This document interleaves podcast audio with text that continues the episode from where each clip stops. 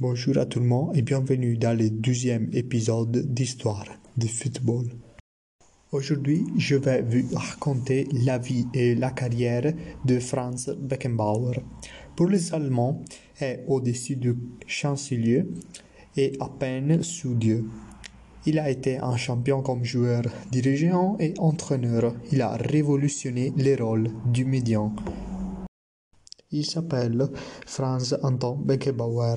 Il est né à Monaco de Bavière le 11 septembre 1945 en Allemagne. Il s'est marié en 2006 avec Heidi dans les dessins animés. Il a fait différents fils avec plusieurs femmes. Thomas, Michael, Stéphane, Joël Maximilien et Francesca Antoine. Il commence reste pour 13 ans au Bayern München se transfère pour trois ans au New York Cosmos, pour ensuite rentrer en Allemagne à la Bourg et terminera sa carrière toujours au Cosmos dans le 1983. Il est né dans un quartier de Monaco de Bavière et il supportait les München 1860. Il joue à Avec son équipe contre les München 1860, mais un garçon lui tire un point et Franz décidera de ne jamais jouer avec ce club. À ce point-là, il débute en Série B avec l'équipe B du Bayern. Dans les 1965, est appelé pour la nationale. Depuis les 1965 et au 1977, il fait partie du Bayern marque 145 buts et il sera jamais expulsé. Son club deviendra le premier d'Europe à gagner trois Coupes des Champions consécutivement. Dans le 1970, France devient un symbole pour les Allemands quand combattra contre l'Italie. Les mondiales du 1974 est la sommet de sa carrière après avoir perdu deux mondiaux pour des choses incroyables. Anjou fait sortir les deux Allemagnes dans le même groupe. La finale donc sera rivalisée entre Pays-Bas de Cruyff et Allemagne. 2 à 1 sera gagné par l'Allemagne.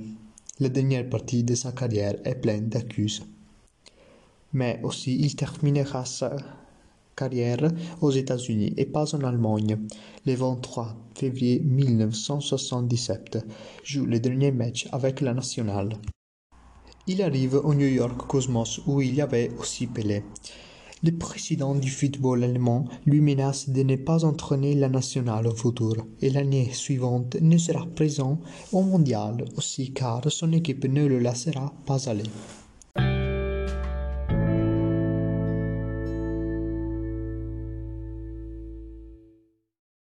Il rentre en Allemagne à Hambourg où avant l'appelait Salle Bavarois.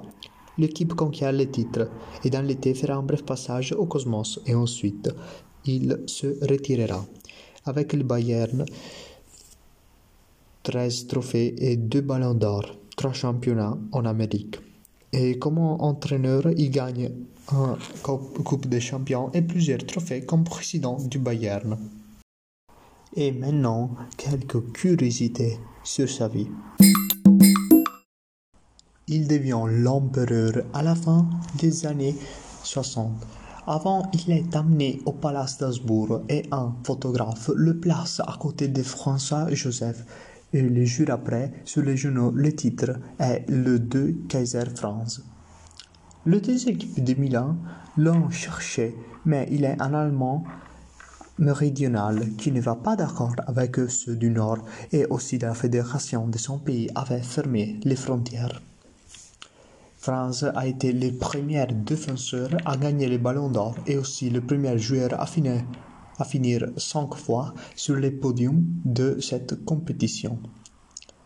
Dans le mondial du 2006, il assistera à 48 matchs en sautant en hélicoptère depuis un stade à l'autre. Et même si est devant la défense, il a aussi euh, des buts à souvenir de sa carrière. Par exemple, celui contre la Suisse. Il reçoit un assist, saute deux défenseurs aisement et marque devant les garnières. la partie terminera 5 à 0 pour son équipe. Une autre partie à souvenir sera celui contre la, celle contre la Russie. Demi-finale du mondial 1966. France prend le ballon et après avoir levé la tête, il tire un bolide gaucheur et bat Sa Majesté Lev Yashin. Bien, euh, on peut dire que cet épisode s'est terminé. J'espère qu'il vous a plu. Je vous invite à euh, partager et écouter les autres épisodes de ce podcast et passer sur le compte de Histoire de football sur Insta.